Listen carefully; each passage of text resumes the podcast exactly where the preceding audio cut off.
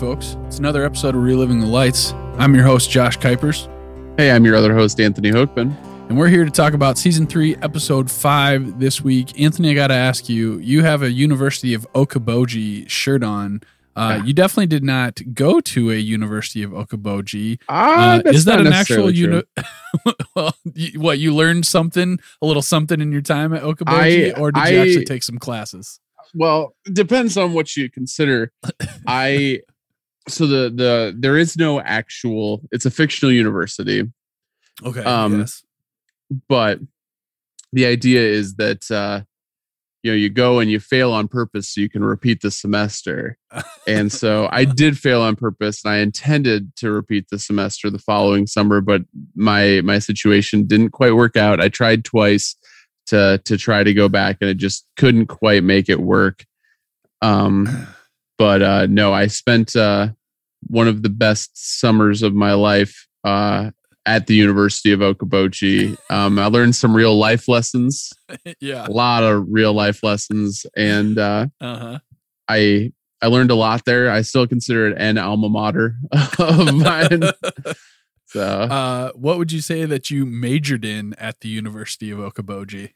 Uh I mean, you know the the classic answer, right, is um I don't know if you are familiar with this quote, but um Tom Brokaw when he went to USD, he famously said that he majored in beer and co-eds. and um I think that may have been my that ring, uh, rings true for you. yeah, my major at, at the university. That's actually might be the only major that they offer. Yeah, there. It's a specialty school. For Yeah. Sure. Well, nice. Well, you you got a good T-shirt out of the deal. I do like Yeah. that. Got a few. I probably own more or as much University of Okoboji merch as I do SDSU merch, which is sad. But I am starting to. Um, I now have three SDSU shirts that are of the old logo that was like the Bugs Bunny ripoff. Oh yeah. And so I've been really, really trying to. Anytime I find one of those in my size, I always pick them up because those are getting more and more rare. So nice. All right, University of Okoboji. Um, yeah.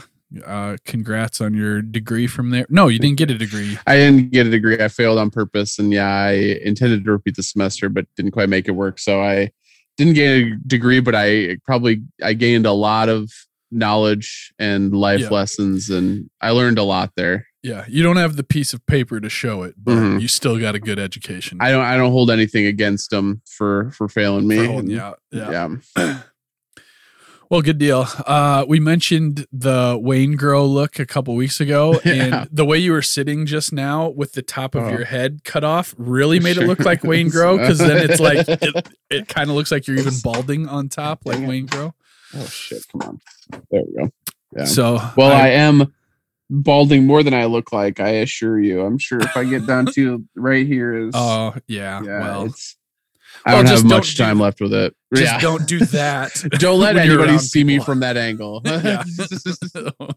yeah. All right. Well, um, what are you drinking at this point in the yeah. evening? So, well, as we mentioned in the last episode, we are doing a back to back, a double header. Mhm. Um, so I'm finishing up a vodka water with Mio, but um, for probably the remainder of this episode, I do have uh, a couple of just classic Miller Lites. I feel um, like Miller Lite is the underrated cheap beer.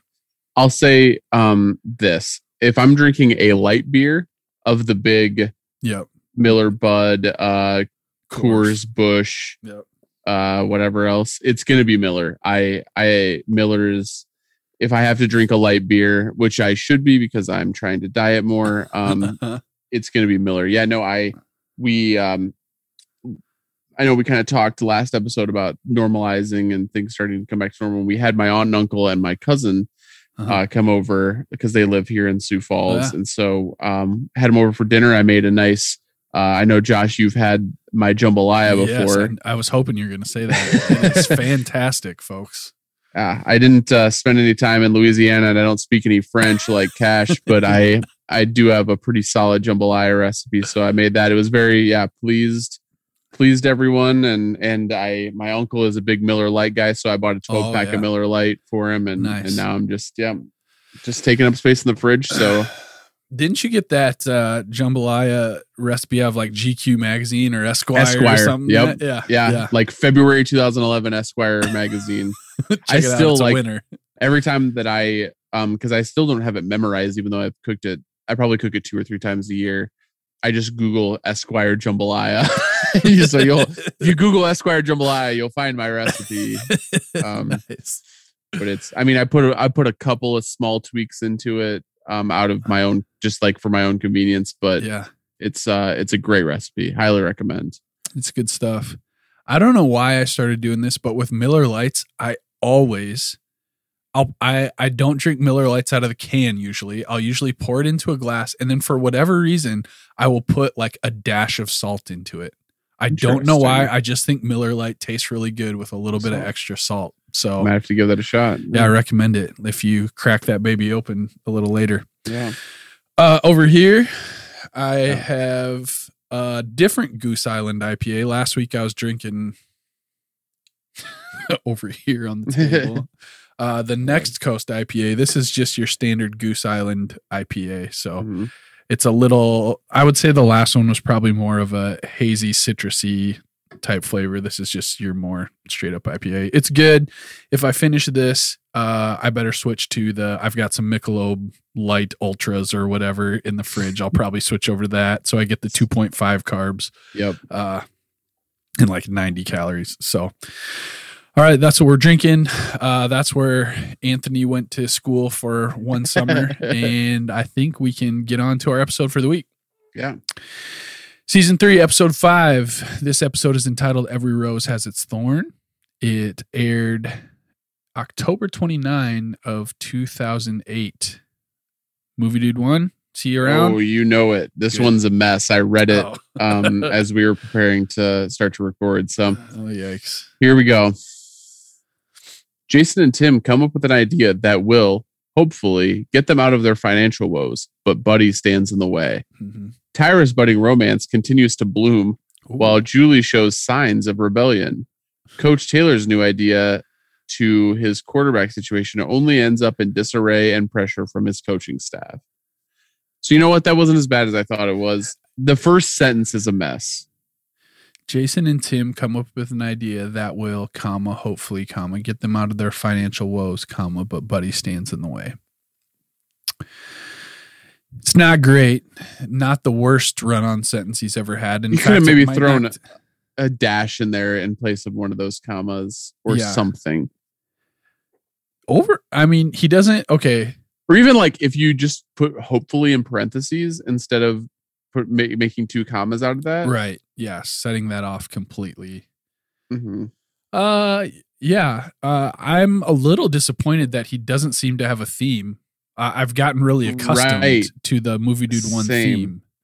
The That's other kind of a issue that. I that I do have is that he puts signs in signs of rebellion in quotes, or not even like he puts it between apostrophes. Yeah. Yeah, um, which is not Why? the right. Like I so I follow a subreddit called Suspicious Quotes. that and, sounds awesome. Um, it's great. I've I've posted in there a few times. Actually, I I didn't post because I didn't want to get doxxed. The the Platte sign that's it says like experience Platte, South Dakota. it's like this is not how you use quotation marks. Where's Um, that? That's um like six miles east of town. Okay. Um, so like just past like Jubert Road and Yep. DC. Yep. Um, it's actually the road that I used to live on when I lived out in the country for like a year. Oh yeah. So right on Highway 44. It's like a mile west of the seven mile pile. So six Yep. miles east. I had already done the math when you said Yep. six miles. Like, oh yeah, a mile from the seven mile pile. I realized that the seven mile pile was there. I was like, oh shit. That's yep. um and then that like I did post there once because there was a sign at Booms one of the last times I went there that was Oh like my our gosh. fries are lightly seasoned with uh our fries are li- lightly seasoned with sea salt. it's like why that's a very suspicious uh like is it not actually sea salt are you Yeah, it's actually like sidewalk salt. that's a suspicious quote is yeah him putting signs Signs. Yeah.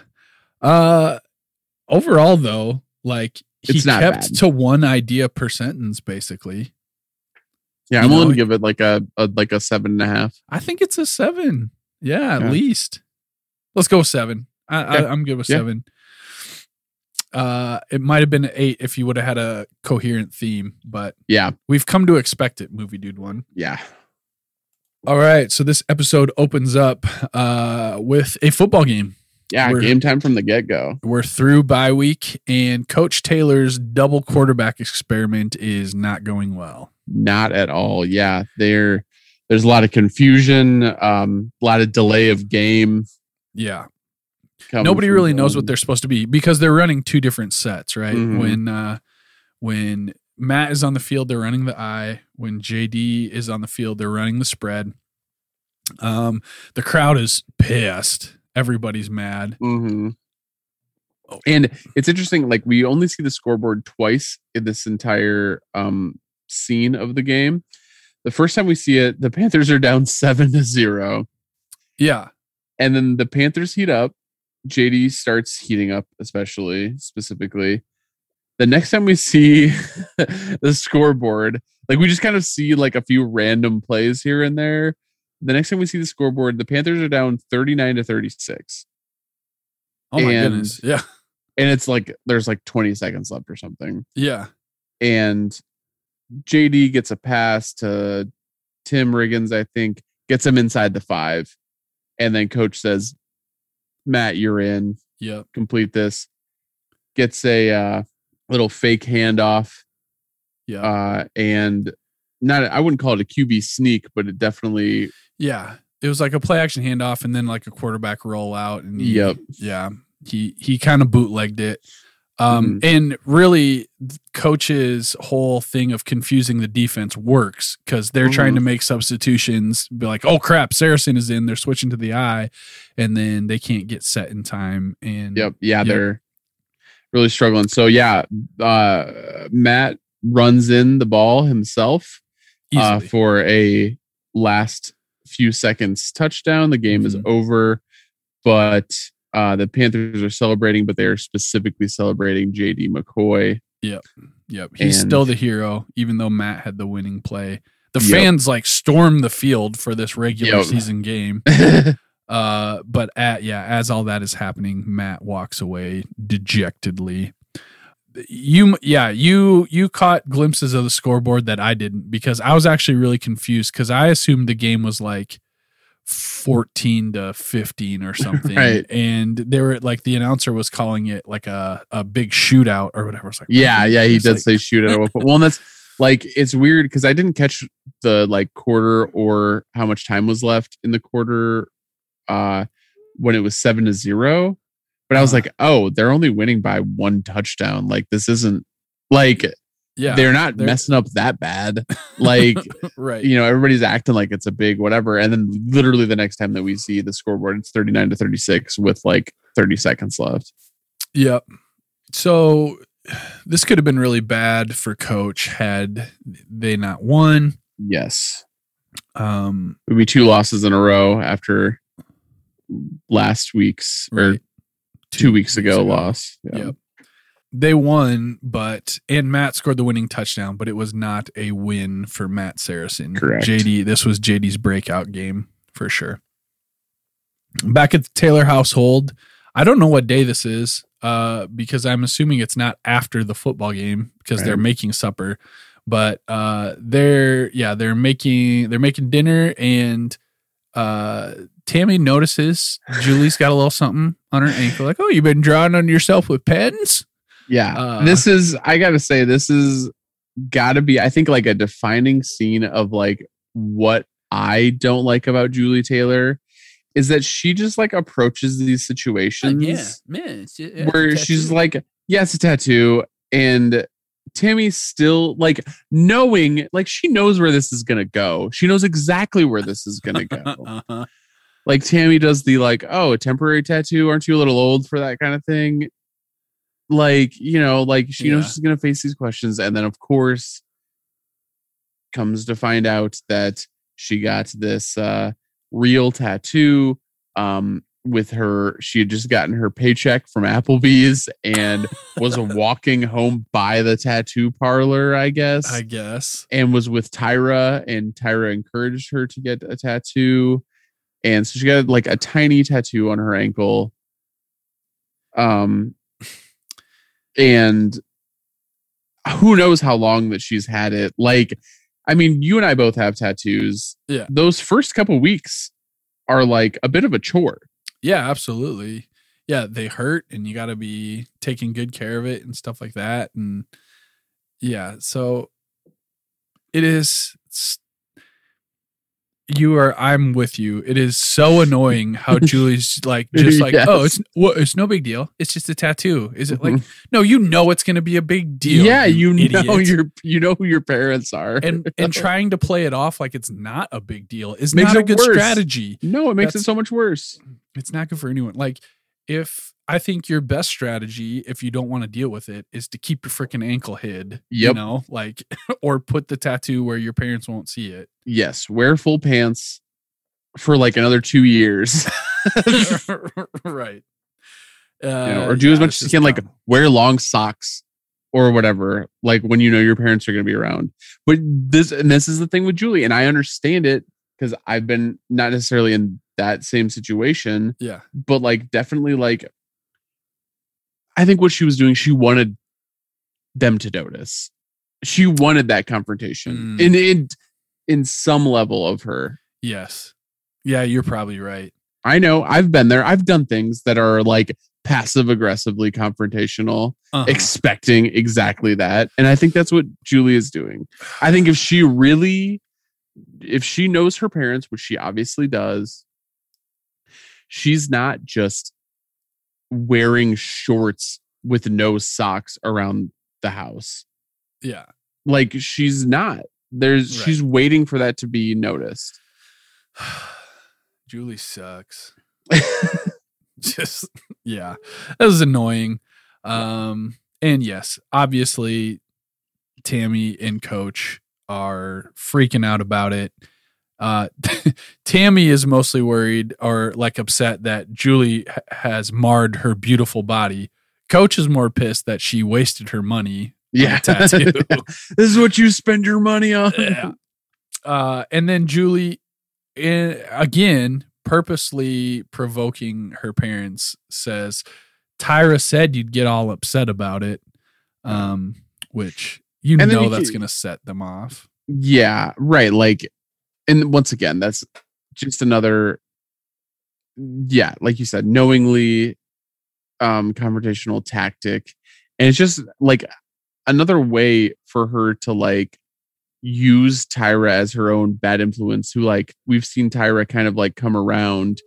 Um, and we know that, or we find out in this episode at least that Tammy is concerned about her relationship with an adult man Yeah. um but yeah it's it's clearly like another way to drive a wedge between tammy and tyra's relationship which we've seen really build over the last like Yeah. season and a half Yeah, I actually did think that it was pretty good writing the way that these stories like were very independent from each other but overlapped and influenced Yeah. each other in a good way. Mhm. and not I didn't feel like in a forced way either. I just thought, yeah, that was pretty good. That Yeah. Tyra's kind of going off uh off course a little bit in one area of life and then Tammy's already sensitive to it because of this other area. Mhm. So I thought that was pretty Yeah. good writing. Uh, meanwhile uh street is throwing out herc's porn again he's not done with that one. Yep. Uh Herc assures him that you don't need to hide porn from the baby. Uh for one thing, they love boobs and they just went through a big trip uh yeah through the other uh genital area. yeah they also love those so so Um, the the baby's not going to have a problem with it, but yeah, definitely a questionable. Um, honestly, kind of a questionable logic by both of them, um, because Street. I mean, Herc is right in a sense that like Street probably doesn't. It's not like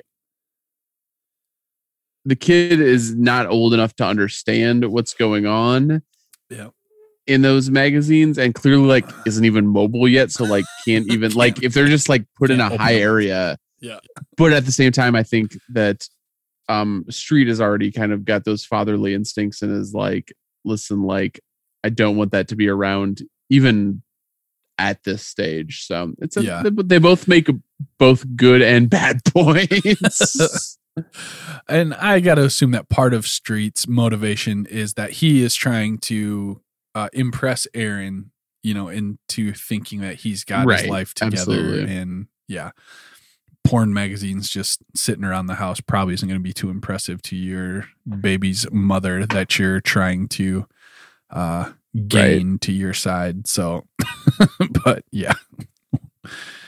So, I, is this the first time that we learn that Street actually has a kid? Yes, this is Yeah. the first time that this is acknowledged. I have in the back of my mind when not taking notes and not recording, like just in the middle of the week, I've been like, oh crap, we need to talk about Santiago, who's just gone, gone. Gone. Not a thing anymore. Um, and I in my in the back of my mind, I was like, we need to talk about freaking Street's pregnancy, which now is finally like, I Yeah. think the writers were like, okay, there's we have to do something about this.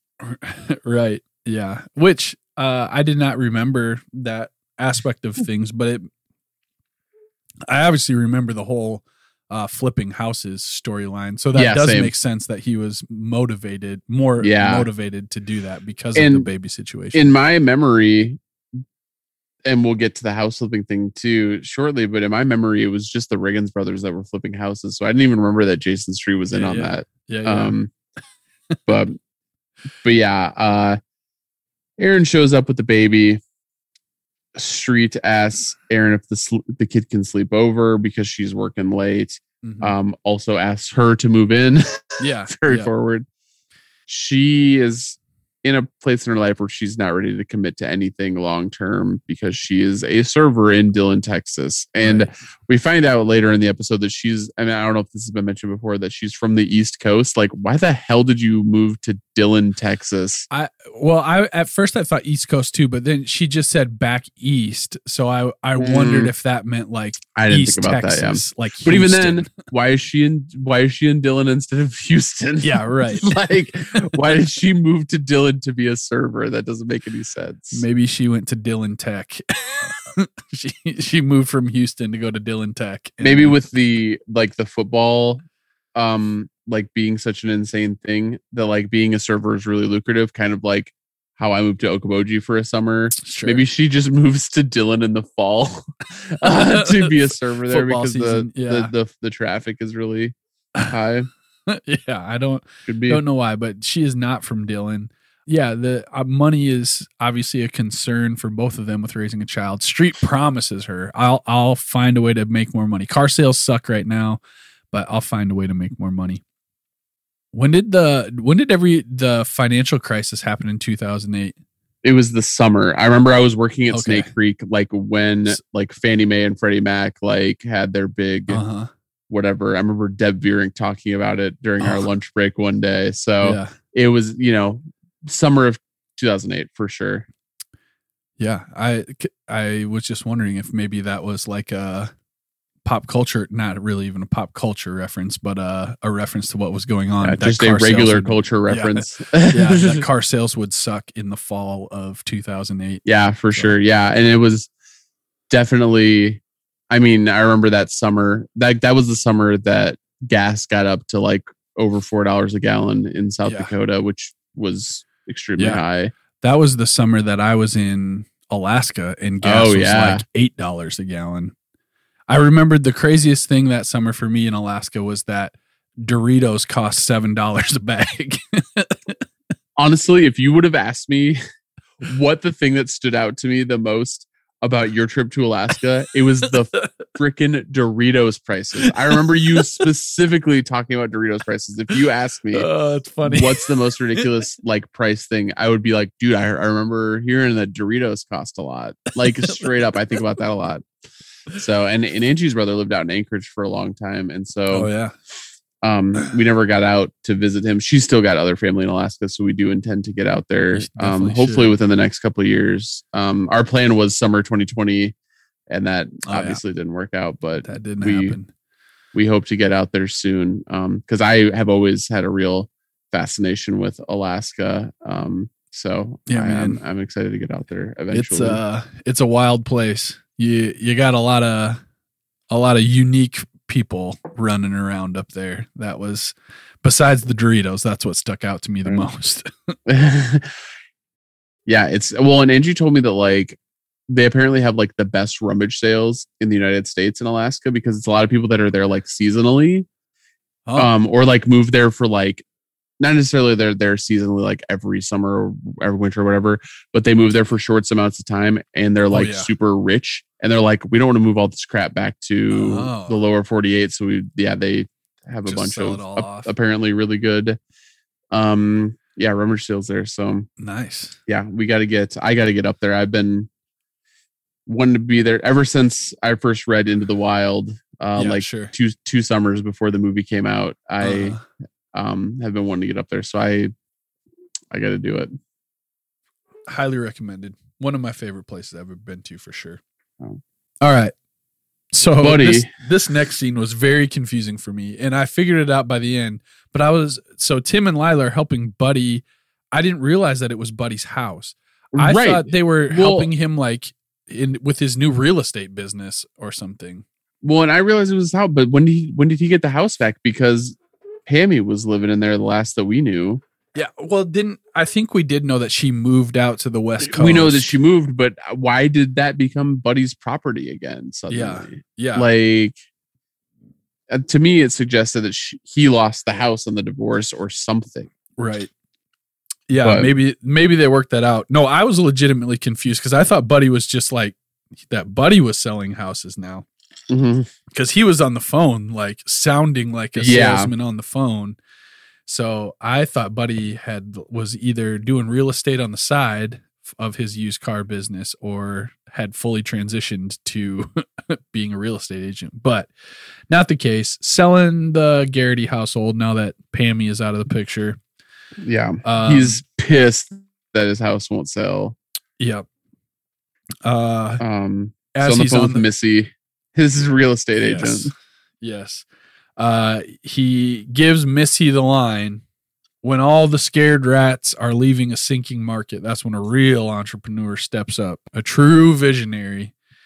and uh, you see Tim listening. Light bulb goes off. Yep. he, he hears that.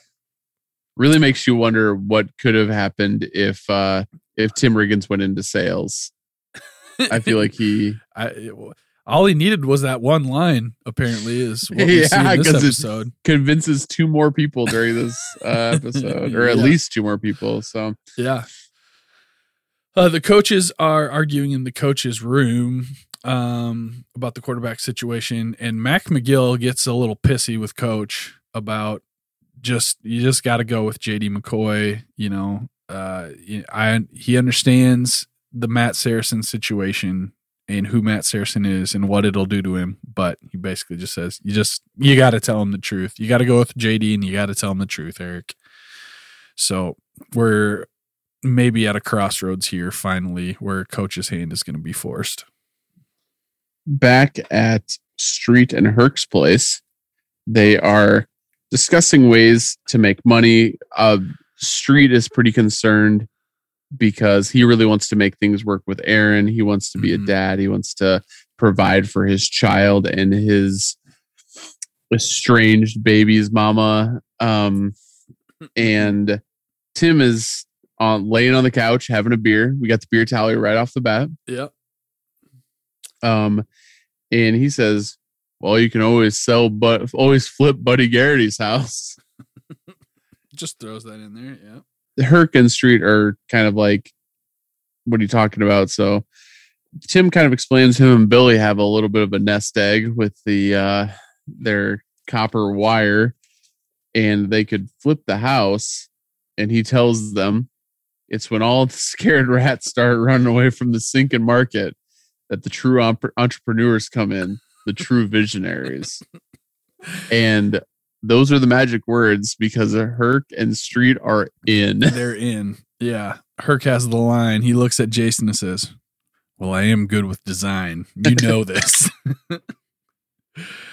uh yeah. I, I want to point out that Street and Herc, as the scene opens, we're trying to come up with an invention to make money. like we just gotta think of something that nobody's thought of before that people need. Why what what is it about post-it notes that are always like what people Yeah. use when Right. they're talking about that? Like I feel like that's a common trope or whatever. yeah, it's I guess something of a miracle invention. I don't use post-its now as much as I did like when I worked in an office, but I mean it is I think it's an important invention. I think it's something that changed the way that we do things more than people probably realize. I think I mean they've been around to my knowledge for my entire life. Yeah. Um or at least for sure my like adolescent and adult life. So um I think maybe it's it's something that you like people of our age maybe don't appreciate as much because they've always been around. But I feel like maybe there's also like some story of like a I feel like I've heard a story of like a lower level person like at 3M coming up with the idea like thinking I- of it and I do know that they were invented at 3M because of Romeo and Michelle's high school reunion. um, because that's their like their backup story is that they Oh, invented right. post-it notes. yeah And um, like one of their high school classmates is like, No, you didn't. I went to college with uh this guy at who works at 3M that actually invented post-it notes. yeah I'm looking at there's an a whole section of the 3M post-it website that is the history of the invention of post-it Wow. notes. I'm not going to take the time to read it right now because it is fairly extensive. I'm still scrolling and scrolling. So anyway, they are going to do it. They're going to go in. They're going to buy Buddy's house. They're going to flip that sucker because Tim overheard Buddy saying that it was worth 250,000, but he'd take Yep. He's 220 selling it for for yeah, he's selling it for a song. he just he just wants to get rid of it uh but yeah riggins offers the the copper wire money And honestly. I so I'm not a homeowner, but I do know that living in Sioux Falls right now, like the housing market is ridiculous. yeah can't Um, yeah and I think it's partially because people are moving here because of political reasons that I won't get into. are you sure you don't want to Uh, I do, yeah. But and I and you know, supply is low, demand is high. Um, I mean, Sioux Falls has been growing as it is like over the last, 20 like years, yeah, yeah. 20 30 years. So um i think that has a hand in it as well. But like i know it's basically impossible to get a house in sioux falls for like under $200000 right now which Yeah. is insane this so is i i wonder like i mean Dillon is supposed to be as we've come to figure out roughly 50 to 70,000 people i think is what we've determined is Dillon size so Yep. i mean considerably smaller than a sioux falls um i don't know what a house would go for in like in in aberdeen south dakota or like that size town uh, or even, like rapid city i know it's blowing up right now too but I feel like that house in uh, in Sioux Center where I live would be pretty close, maybe a little underpriced. Um, okay but this is. But I mean, it is a big house. It's it's Yeah. Buddy Garrity's house, of course. So, and that's what maybe, yeah, obviously a lot has changed in the last 13 years. But Yeah.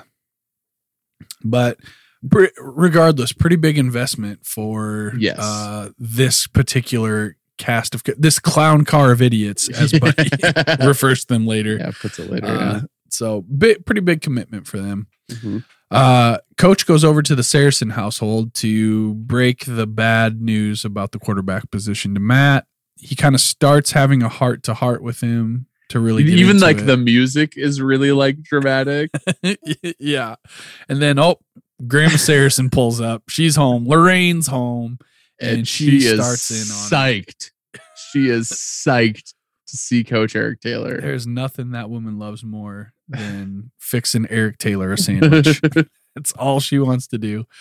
Um, so she, yeah, she makes a big deal out of it. and she goes inside to uh, coach assures her over and over again that he's already eaten but she still is going to fix him just a little Mhm. something just he can take it home uh and while she's in coach basically is like i'm getting the heck out of here before she comes back tell your grandma thanks um so they don't really get that heart to heart moment Mhm. and matt is sad Yeah, it doesn't take the news well. No. It's a weird little scene where Landry and Matt are pulling in to school. Landry is blasting power ballads. Um, I tried three times, rewound, tried to Shazam the song that he was listening to his Yeah. car. Shazam did not recognize it. shoot maybe it's uh Crucifictorious original That's exactly what Angie said. Angie was like, I bet it's maybe Landry's band. So I don't know. Um, they they they are not afraid to cross the boundaries of genre uh with Mhm. Victorious over the seasons. So this maybe they had a power ballad uh a power ballad season. So, so yeah, Matt's kind of telling him how cliche that is and stuff. But as they pull up, they see JD out there being popular. Yep, Uh, surrounded by his adoring fans. Yep. And then they see uh, out the other side of the car, they see Tyra being uh, promiscuous with Cash in his vehicle, getting dropped off at school. Yeah, they're both. It's a collectively bummed car for sure. yes, this particular clown car is uh, full of uh, sad sacks. We see Tyra in Tammy's office. Tammy is calling her out for starting to slip with her schoolwork and Yeah. whatnot. She was on a good track last year, but now she's things are really falling Yeah, apart. Just like two episodes ago, she was really concerned with uh, getting uh, like a 3.5 GPA or Oh, trying to yeah. get her GPA up, and now she's not caring again. Uh, she got a C plus on her history exam. Um, she basically is just like, well, shit happens. Yep. um, very casual about it. Tammy says, Who's the guy in the pickup that's taking to school every day? What's his Mhm. deal? This is really sketchy. He is Billy Riggins' age. You are a teenager. Yeah. This is a slippery slope. You Exactly. should not be involved with a dude who is clearly well into his 20s. It's very creepy and weird. hmm A one way ticket to nowhere is what she says That Mhm. is. Uh, obviously, well, I don't know if it's here, but T- Tyra's pretty defensive about the Yeah. situation. Yeah, th- there's a follow up scene later on that That's I right. want to for sure get into. Yeah. Uh, before that, Herc Street and Riggins are pitching the investment opportunity to Billy. So I should say Tim Riggins are pitching Yes. the investment opportunity to Billy Riggins, Billy is there Uh, eating Cheetos or something, just kind of just chomping. I mean, he's doesn't he's, seem he's to taking be. it in. He doesn't seem to be all that invested in what they're trying to sell. He his mind seems to be elsewhere Not at the beginning, anyway. Until Tim until breaks Tim out drops the it. yeah the golden line, the rats fleeing the sinking market, and at that point, all in. Billy is Billy all in. says, "I'm a visionary." yeah, that's right. Uh, is he ever? So uh, it's a go. The looks like the plan is gonna continue on. We see Tyra and Cash there at the diner. They're talking about homework and stuff, and uh, kind of Tyra's interaction with Tammy earlier on. Yeah. Um, he kind of talks his way around the situation and lays some lines on her to kind of, Yeah. you know, This Cash is a predator. he really is. There's no other word for him. He's He also just still right. Yeah. still taking his cowboy candy pills. Yeah, popping those pills. Uh, says, "You ever fall off a horse?" Uh, I only take them when it hurts, and it hurts a lot. And for whatever reason, Tyra is thinks that's a great line and is attracted to him in that moment. Uh, which is the second occurrence of Tyra thinking weird things are attractive. What was the first one? Was that last episode or this episode where I said that? Um, I don't remember. Oh, it was the crawfish thing, right? Last episode. Yeah, she's like, or the for or speaking French and speaking being in Louisiana. Yeah. Yeah. Um, so there's that. Uh, sh- so yeah, she laughs. They kiss. Uh, things are continuing down that path. Yeah. Coach and Tammy are laying in bed talking through the Julie tattoo situation and her relationship with Tyra. Tammy's afraid that Tyra's going to pull Julie down into her lifestyle. Yeah, she's once again concerned about Tyra's bad influence and the the slippery slope. But Street comes shows up at Erin's place to help with the baby. Um she's kind of struggling and she knows that he has a way with the baby Mhm. so he comes over, helps her out. Um, he tells her that things are looking up financially. Yep. Uh, He's got a plan.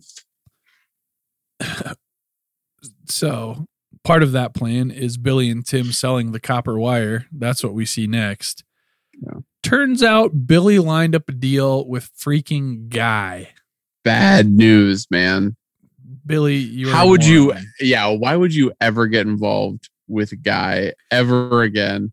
you you already got chased out of his house with guns and stuff, right? And You were literally lucky to be alive after interacting with this person, like on numerous occasions. moron. Yeah. Uh so They meet out at the gravel pits. yeah, Tim is obviously not happy for good As soon reason. as as soon as he sees Guy, he's like, Jeez. Are you kidding me? Guy lowballs him on the pro. Well, Yeah, the guy, the guy, the guy is with lowballs him at ten thousand dollars, as we find out is a lowball offer. Guy then even pulls that. He's like, finder's fee two thousand dollars. Give him eight. I'll Yeah. take the two thousand dollars off the top, Yeah. and they get eight thousand dollars. This is obviously not the deal that they're looking for. Billy, he calls Billy a dumbass. Billy and mentions Mindy's lap dancing that's skills. where it really took off. Billy got Billy got upset about the dumbass thing.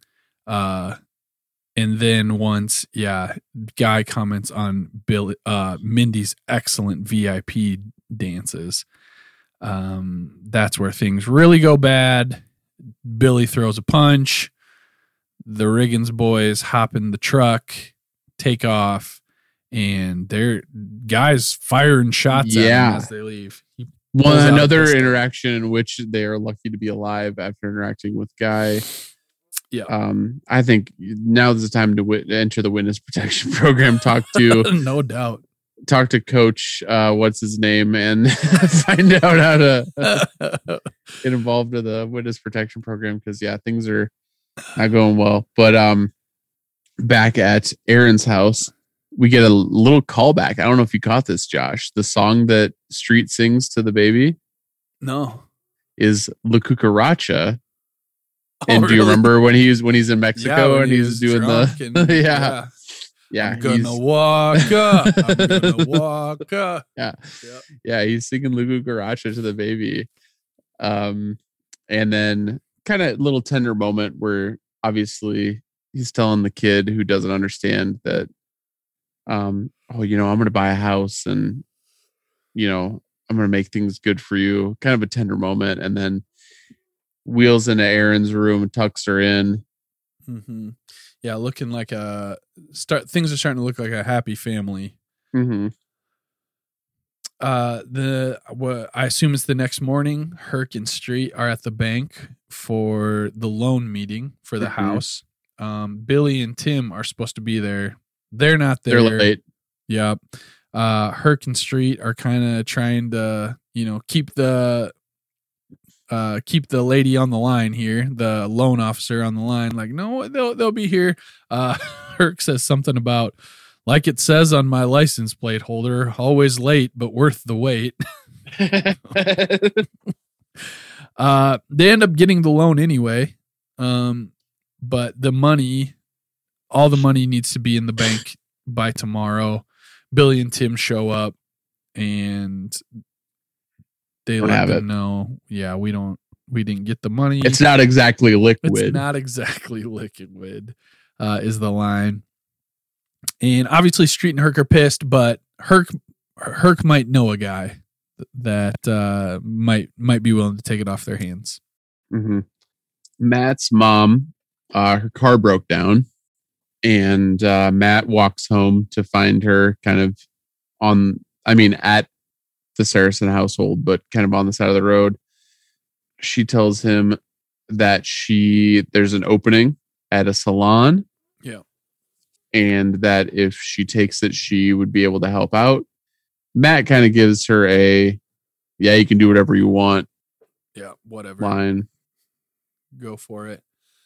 The it's a little short scene here, but we got all four of the clown car of idiots together. and they're they've hooked up with Herc's guy. They're selling the wire. There's a bunch of like little funny one-liners in here that I didn't really like write down, but it was pretty entertaining. They do end up selling the wire for 20 grand for the three spools. So, mm-hmm. So that, that's how we know that guy was really, really low low Yeah. balling him. yeah. Cuz Billy was okay when he said $10,000, but he thought it was for each spool. Yep, one spool. Yep. So he was fine with that deal. Uh, so twenty thousand, right in there between uh, the thirty thousand dollars that they were hoping for and the ten thousand dollars that they were offered. Um, so they got the money. We see Tyra in class. She gets a text. It's cash. It says turn around. So she turns around, looks out the window. He's outside. is. She bails, uh, blows off class. They go and he takes her to like A stable? where a baby foal has just been born. Got a baby horse in there. yeah. And Tyra is just like, oh my God, this guy is the greatest human being that has ever lived. This like was- she is just like, this is the perfect man. This is it. This was my third occurrence of, and the main occurrence, I feel like, of like Tyra being attracted to Cash for weird reasons. Yeah. Uh, I have in my notes Tyra is moved and maybe turned on by the slimy baby horse. like, yeah. It's so like, and I mean, it's very high school, like that level of maturity and like what you would find and attractive and be like, oh my God, this is whatever. But like, it's just so, and we'll, I'll talk about it here in a, a bit with, with Tyra and her interaction with Tammy. Uh, so I won't get too deep into it here, but like, it is such a like weird like I guess as a 33 year old man, especially like unrelatable moment. Yeah. It's like Cash is playing on young women's love of horses. It's or like it's super creepy on his part. Yeah. And the fact that it works so effectively just It makes almost- it so much worse. It, yeah, I was gonna say it almost makes it worse from looking at things, looking at Cash's side of things. Like I was more like critical of Tyra's reaction, but it's almost yeah, it almost works so well that you're like, oh, Cash knew that this was gonna yeah. this would this would get her Ugh, weird, gross, nasty. Super, super nasty and Don't like creepy and gross. Yeah. Um, there is a a music cue that I would Yes. uh, mention in there um, Yep. while they're on this drive. Um, I wrote down music cue question mark sounds like Alexi Murdoch or Iron and Wine type stuff. I actually really thought it was Jack Johnson before I Shazammed it. I was Oh. Like, this is very, very much Jack Johnson vibes, but it is uh, Scott Matthews Okay. um, is the artist, and the song is called Eyes Wider Than Before. I, I liked it. It was nice. Yeah, it was all right. It was acceptable. So, Coach and Tammy uh, have a cooled down confrontation. what they hope will be. or yeah, at least an, an attempted cool down conversation um, about Julie's tattoo. Turns out, real quick, the coach is still really pissed. you can't really handle it yet. Uh, what the hell were you thinking? Is how he starts the conversation. Uh, Tammy informs Julie that they're going to go ahead and have that tattoo removed. Julie says, It's my ankle, let me remind you. And Tammy's response is, uh, Actually, it's not your ankle until you're 18. Until then, it's my ankle or something along those lines. Yeah, so they've got a an appointment scheduled in San Antonio. Yeah. to get. Uh, there's a place in San Antonio that's going to remove it, and uh, to my knowledge, tattoo removal isn't just like a one-time thing. Like you That- have to like yes. do it several times over like a long amount of time to get it fully removed. Yeah, at first I was like, well, maybe because it's small, but I don't think that's it. I think you have to go over it multiple times. Yeah, like you had to do it and then let it too. heal and then do it again. But I can't say that I know from experience. So Same, yeah. uh Missy, Buddy's real estate agent, informs Buddy that she did sell the house, and Buddy is thrilled up until, Until- the point that he finds out who's buying it. He's trying to make out the signature. Uh, let me see here. Uh, Tim Riggins. Yeah, so he's not Uh. into it anymore at this point. So Jason gets a call from Missy t- saying that the deal's off. Uh, this is where Buddy or Missy relays to Jason that Buddy said that house can rot into the ground before I sell it to that clown car of idiots. Which obviously I like that line. It's like you got the money, like just bail. Like, why do you care? So he and he and This is a Jason house that you're trying to get rid of. Like, you are. I understand that you've got like a beef with Tim Riggins, but Yeah. like, this is a house that you're trying to get rid of because it's got a lot of bad memories for you. Like, right. just let it go. Who I couldn't cares? tell later on when Jason is talking to Buddy directly. I could maybe, maybe because Tim and Lyla are together, and so he doesn't want to see Tim make a bad financial decision. I guess I something. could have Maybe. something to do with it. I also couldn't quite figure it out. I was trying to figure out, and that's all I could maybe come up with. But he does not want to sell to Tim Riggins for whatever reason. So the deal's off.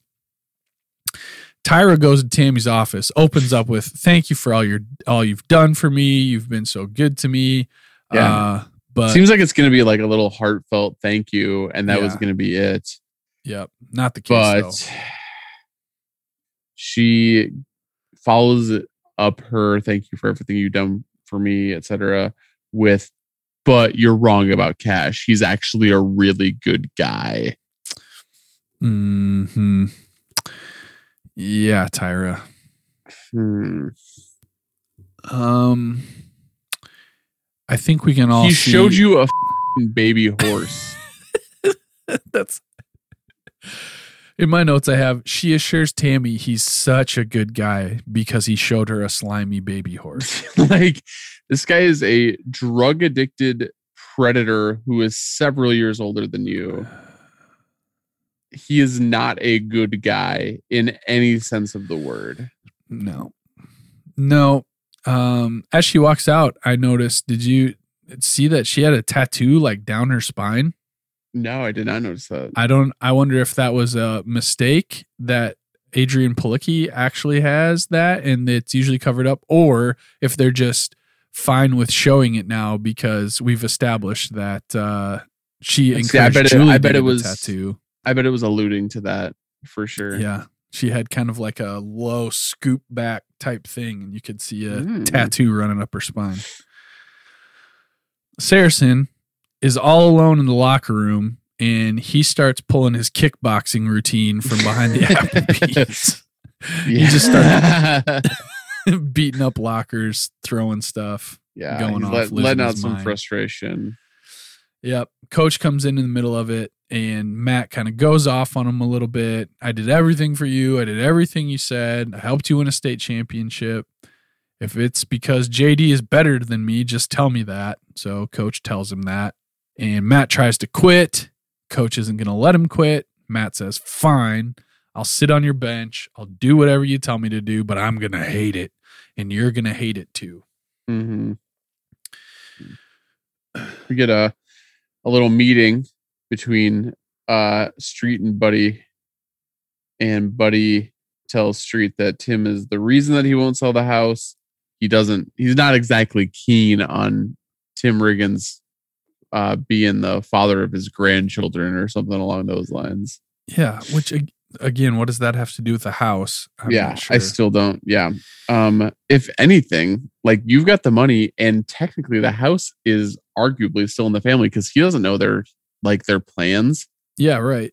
Um, so like if you if you want to get rid of it, then you've got that. But if you want to keep it in the family, you've got the money and also the house is still in the family. Like, I don't know what your deal is, buddy. Like, aside, He's- the only thing that, that I can, yeah, come up with is the financial decision thing. And that still doesn't like make a ton of sense. So I don't know. I think he's just blinded with rage and hate for Yeah. Tim Riggins. Mhm. Um, But, uh, yeah, Street Street basically pulls the car salesman uh, technique that he Mhm. learned from Buddy, um, and he appeals to Buddy's love of Panther football. He, he like recounts uh, a playoff game. He's reminding Buddy and kind of telling the story of the playoff game, and you can see Buddy in his mind just go go right there to that Yep. moment. He's loving it. He's in his happy place right there.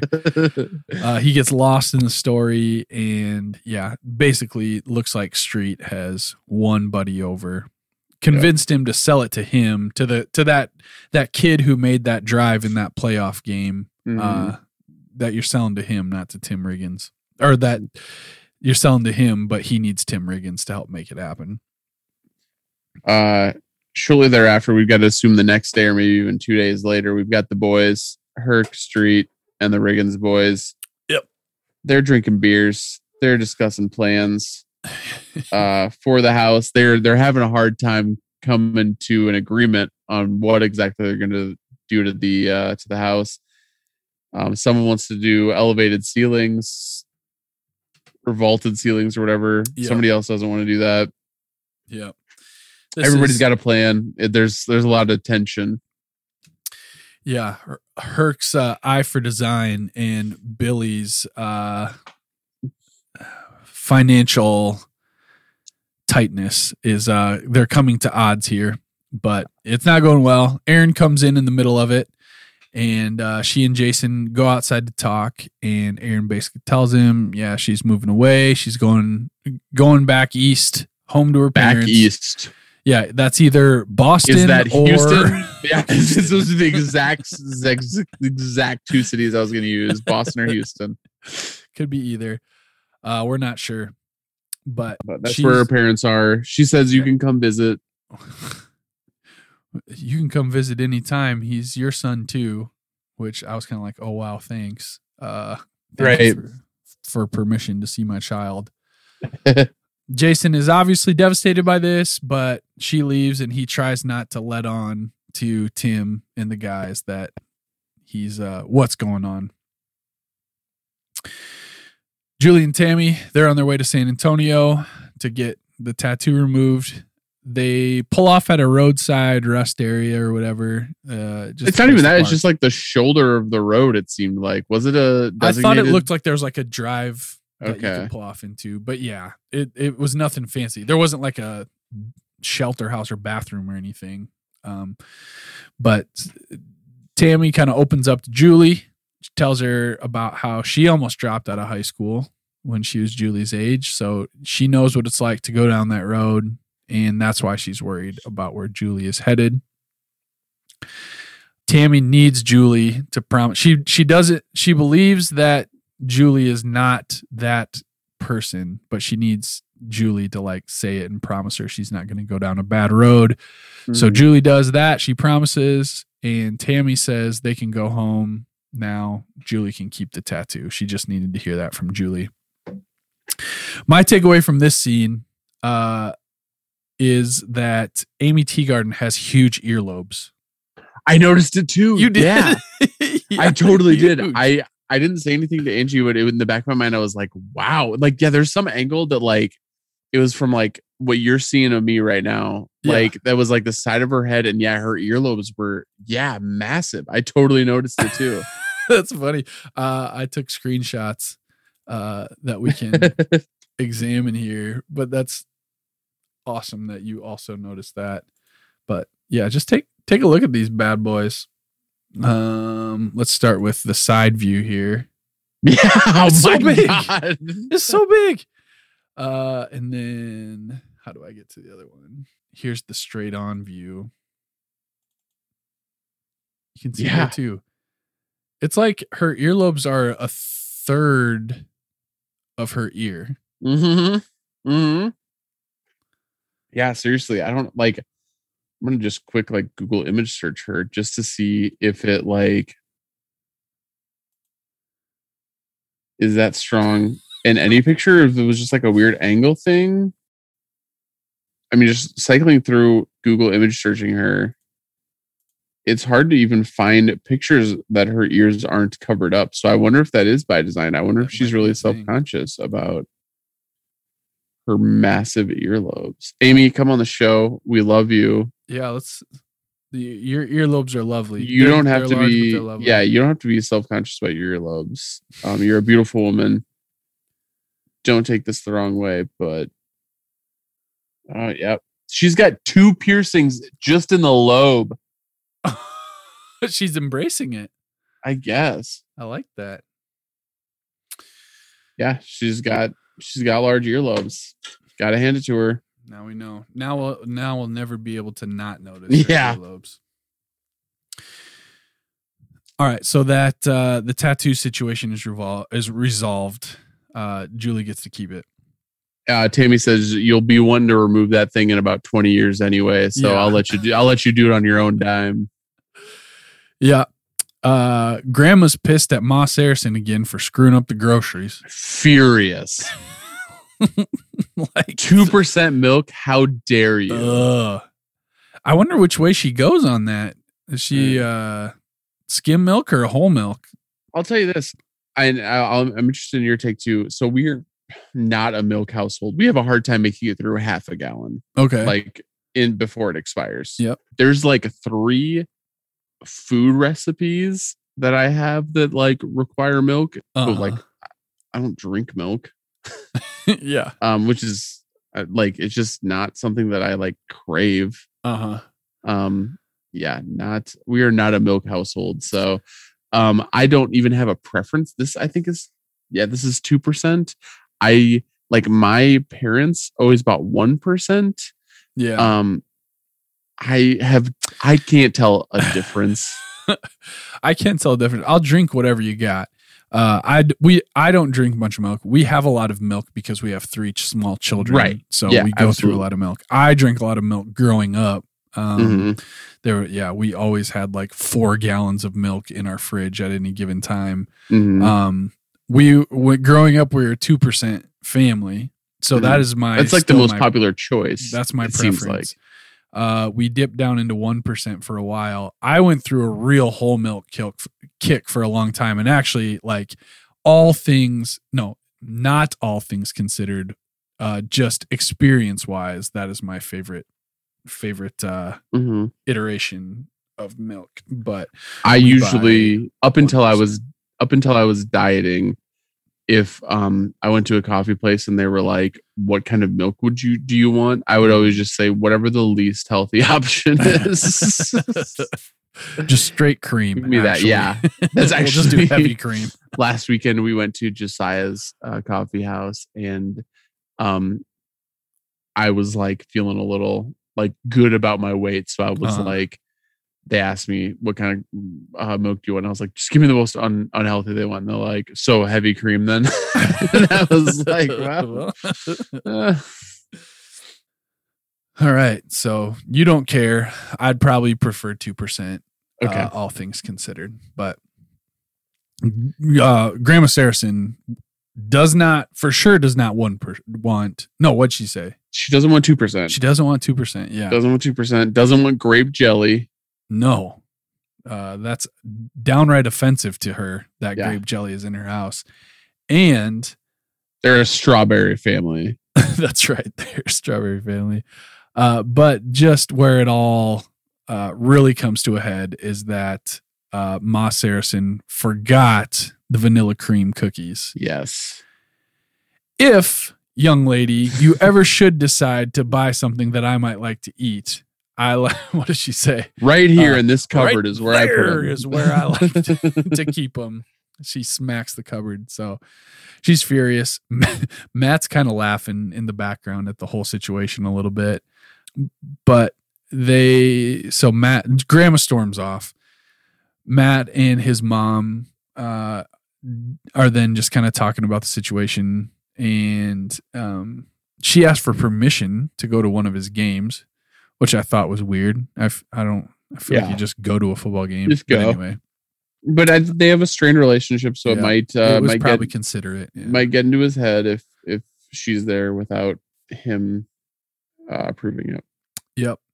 Um, he kind of tells her, uh, actually, this week might not be the best. Fills her in on, kind of fills her in on his football career, like kind of his history. Mhm. Um, they seem to connect over over that. It's kind of a nice, uh, maybe a step towards mending the relationship. And Matt assures her that nobody actually likes grape jelly. So that is settled for the Saracens. You know what I wish I would have started doing? I kept, I keep thinking about this over the last couple weeks. I wish when we first started the show, uh, that I would have kept like a character Bible or whatever they call it for all the mm-hmm. characters, where like anytime some little detail about Matt Saracen comes up, like prefer strawberry jelly Right? grape, Yeah. you write it down and then you just have like a you know like a full character profile of everyone. Yeah. That would have been fun. Wish I would have done that, but maybe next time. Uh, the last scene of the episode is just a little bit of practice, and Matt and Landry are standing on the sidelines like a couple of reject losers, Yeah. um, looking pretty forlorn. so yeah. neither one yeah. of them are very happy with their life situation right now.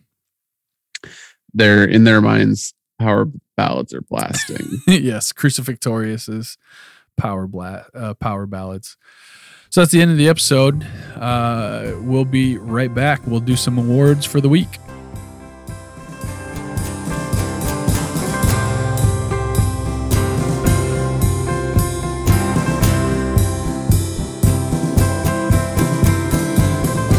Okay, let's get after it here. Coach Taylor had some hard decisions this week. Um, were they inspiring? Uh, he also had some hard parenting situations this week. Was the way he handled it inspiring? What do you think? Yeah. So I got to say, I don't know if inspiring is the word that I would choose to describe his handling of the coaching situation. I think it's kind of um, what his heart wants versus what he knows he needs to do to maintain his job. Yes. Um, knowing that he's going to hurt a young man's feelings, but also knowing that, like, hey, in literally one year, this kid probably isn't going to like get an athletic scholarship anyway, and Yeah. I'm going to need to continue my career. So I got to do what I can do to advance my career.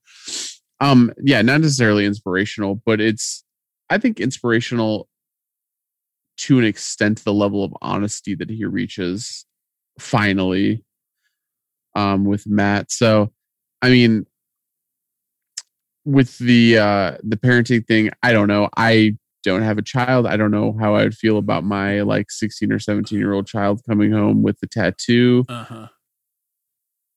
As a person with a tattoo, I probably wouldn't be able to say much and would just be like, you know, you do you. Just remember that it's permanent. right. got to think about that. Um, so I don't know. Like I, I'm giving like a, a four. All right. Well, to start off, I I had in my brain, I was holding a three in my brain. Um, the reasoning being, I do not think his handling of the Matt situation was very good. It seemed like he kind of bailed on the situation after Grandma got home. right, that's true.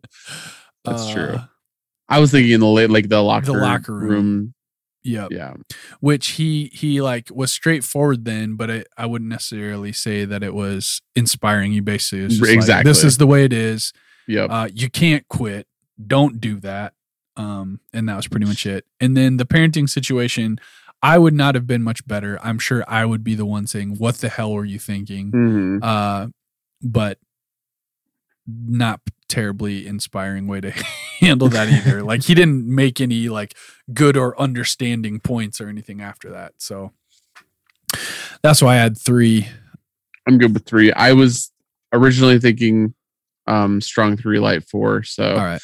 I I got uh, optimistic with it, assuming. I mean, you're usually more uh, gracious with um all sorts of our rankings. So I figured I would I try to play to your Yep. yep. But I'm I'm all right with a three, honestly. All right. Like a Sounds strong good. three. All right. We've already expressed that we were pretty annoyed with Julie in the tattoo situation. Uh, where would we put that on the hate-o-meter this week?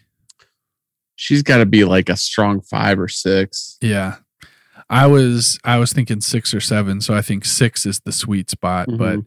Yeah, just really kind of boneheaded in that whole interaction. And I'm not sure what she was trying to accomplish besides instigating and aggravating. Right. Uh, exactly. I think if you're a 16 or 17 year old and you somehow find a way to get a tattoo, I mean, I'll say this. My mom put up with more than most moms probably do with just me being a shithead out of like, you know, some sort of, I guess, lashing out. Uh, Sure. my own way of rebellion was just kind of being a, a shithead in, in not necessarily like ways that like affected me in the long run negatively, but Mhm. like, you know, Yeah. just maybe made some dumb decisions along the way. And if I, I, I feel like if I had gotten a tattoo at that uh juncture, I think I would have just covered it up. Like wherever it was, I would have just found a way to cover it up until Mhm. I got to the point where I was like, okay, I don't have to deal with this anymore. Like her being mad about it or whatever. Like I think about like Yeah. my cousin Rachel got a tattoo when she was like 16 or 17 Wow. and knew that like our great grandma would flip shit if she knew about it. Mhm. And just like, and she like our great grandma lived with them for a couple of years after my great grandpa died. And like basically just waited until she died or at least until they moved out to Yeah. like not you know like she picked her spots. And i think Right. like i think that that is such a like even julie taylor knows that you can pick your spots. Like it's such a small tattoo in such a cover upable area. Like i know that girl owns several pairs of long socks. Like just wear long socks. Right well and, and my my thing is even more so that like if you're gonna let them see it don't have like the attitude of like what? It's just a tattoo. What? It's not a big deal. Right. what? Like be like you know Okay, I know you're gonna flip you know shit, how like- this is gonna go. Yeah, yeah, just yeah. Step lean into it then.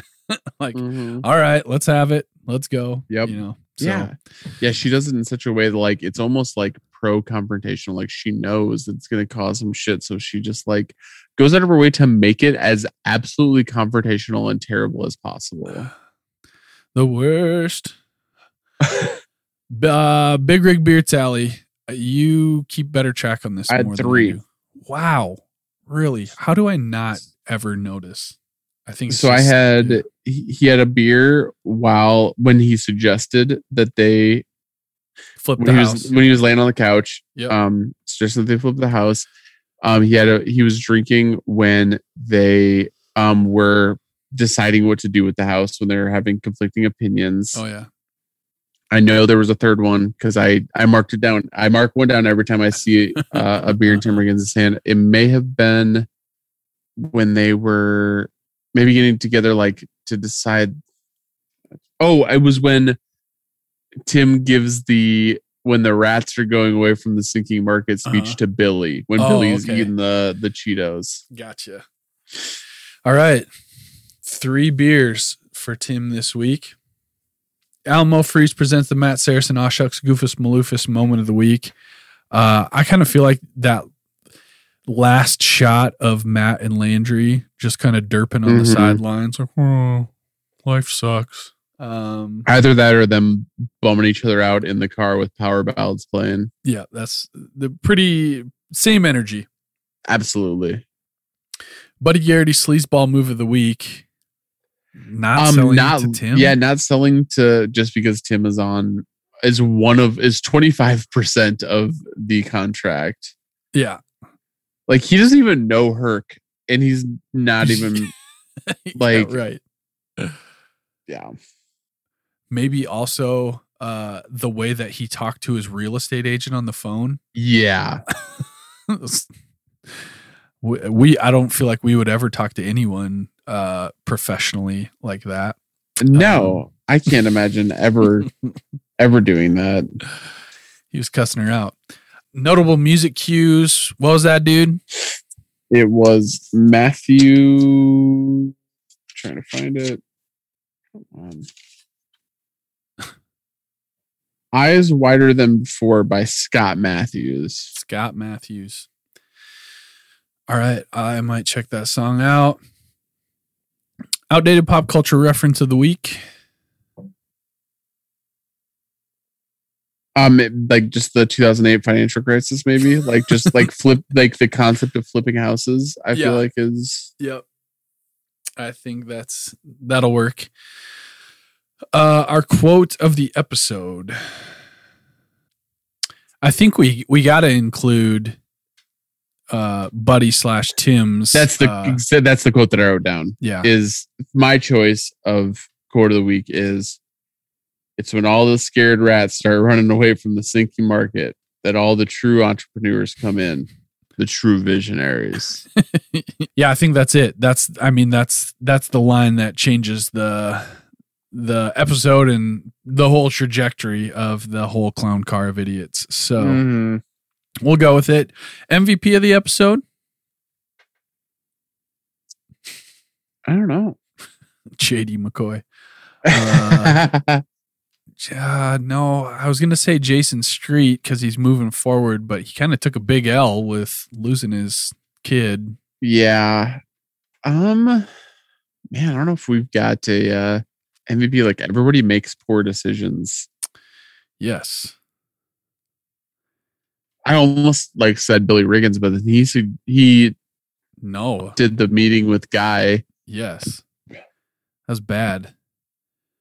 I feel like we got to name somebody. Like maybe oh Tammy Taylor. I guess. I felt like she kind of. I don't know. I I was gonna say I felt like she kind of overreacted with we're gonna have that thing removed immediately. Yeah, But that's true. That's that part's But- true. But I think I think she- and yeah. once again took a aside from the tattoo removal thing, and she ended up coming back from the tattoo removal thing. So you can call that a wash. Yep. She came to her senses. Um, you had her basically telling Tyra like, "Hey, you're dating a predator." Right. So I think Yeah. I don't think there's anybody as consistent as as Tammy Taylor in this episode. Frankly, Yep. I think that is the the correct answer for this episode. Not a strong showing. We we've had plenty of strong Tammy showings before, but Mhm. uh, I think she does. She edges out the competition in this one. Uh, Yeah, I mean, like you could say like Oh. Herc, but like you know, uh, he his pornos got thrown away. Right. So hey, you got to be mad about that. You know, Yeah. all right. So Tammy Taylor, you are this week's MVP of the episode. Episode rating for this week. Uh, I think you mentioned that you liked this one a little more. As we talked about it, I felt like I didn't like it as much. right? No, exact same. Yeah, I Yeah. I think I mentioned at uh I mean I know I don't think it was on air Okay. um yeah. that um that I thought that I liked this episode more, but after talking about it, I I don't think so. So I'm I'm feeling like a a mid to strong seven. Seven. Yep. one, That's think. what I thought too. Last episode was an eight. This was Yep. not quite as good. So I think seven is a good call. All right. What do we learn from this episode? What are what's how are we gonna take uh the happenings in Dillon, apply them to our lives, and come out better people on the other side? If you're a young person and you know that your parents are going to be mad about your tattoo and you absolutely feel the need to get a tattoo, get it in a place that you can hide it and hide it. It's really not that hard. It's really not. No, there are yeah. Uh, there's a whole lot of places where where you can put that that they're just never gonna see it. You know, My tattoo is not in a, like a super hidden area. And I feel like I've had it for six years, five and a half years now. If I hadn't posted about it on social media and gone out of my way to say something about it, I my parents would never have Yeah. known. Yeah. No. It's, I mean, granted, I don't live with them, but like, I feel like even if I did, I could have hidden it for could pull it however, for Yeah. two years or whatever. So I think that's, I think that's, um, the lesson that I took from it. it's not even a lesson. It's the lesson that I would teach from it. It's not the lesson that I would take from it. It's lesson that I myself would teach from it because just wear some long socks, Julie. Like, and like I said, I think her character's intention was to let Yeah, to provoke. Coach Tammy know, but yep. All right, here's what I'm thinking. Uh if someone on multiple occasions points a gun at you, do not set up a shady deal, black market type deal at a gravel pit Yeah. to uh, exchange tens of thousands of dollars. Um, especially if you bring along your hot-headed brother who mhm, uh, is continually causing problems of this nature uh, with his temper. It is very likely that you will get shot at and the deal will go south and you will regret uh, regret this decision. So if you survive, you'll regret it. if you survive, yes. So I think that's what I took from it. I think it's a good Uh, one. I have sold copper wire before, as mentioned. There are reputable uh, places where you can unload copper wire. Now, granted, this was stolen copper wire, so that probably has Right. a lot to do with. The copper wire that you had was stolen. No, the copper wire that I stole. No, or no, I didn't steal copper wire. Oh my gosh, it was all in the up and up. I swear, uh, it was on our own property.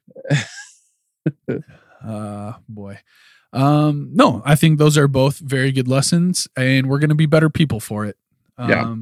so uh that's it for this week uh we will continue on with episode six next week yeah i don't know what are what's our what are our parting words of wisdom here Shout out to our listeners in the West Indies. As we love you. Please reach out. yeah if you haven't already uh we we'd really like to meet you can we i mean we i we have enough listeners now i think can can we get some of you out there we've tried to find movie dude one can you guys like get try uh yourselves and just look into it a See little what you bit can for do. us? yeah See what you can do. we would really like to get in contact with him uh, and and have him on the show or at least uh, ask some questions. Uh, if it's you know like a message based interaction, like a text based interaction, just to see how he writes you know a message, how many commas he uses, and what he puts quotes around, like in everyday conversation, that would be great to see as well. So I don't even know what if movie dude one talks like he writes. I don't even know what that would be like, but I want to know. so Yeah. Movie Dude One has got a fascinating style. So I I'm sure he doesn't. There's no way he talks like that. I know he doesn't. no, no, Like- can't. But Well, there, Mhm. there's only one way to find out. So help us out with that.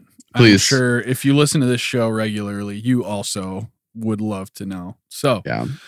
uh, if you especially if you're a listener in Jamaica and you find Movie Dude One, oh man, I don't know what we can come up for for you, but we will come up with something for you. yeah, we'll, we'll like create. We don't have any merchandise, but we will create merchandise just to send to you. So. All right, we repre- we appreciate all of you, uh, even if you're not from the West Indies or you don't find us Movie Dude One. We just appreciate that you're listening. Uh, reach out on Twitter at Reliving Lights. We would love to hear from you. Um, if you have thoughts about the show, thoughts about the episode, uh, thoughts about the ridiculous things that we say or opinions that we have, uh, let us know what you feel about those. But that's it for this week. We will see you next week for another episode of Reliving the Lights. Let's touch God this time, boys. Let's touch God.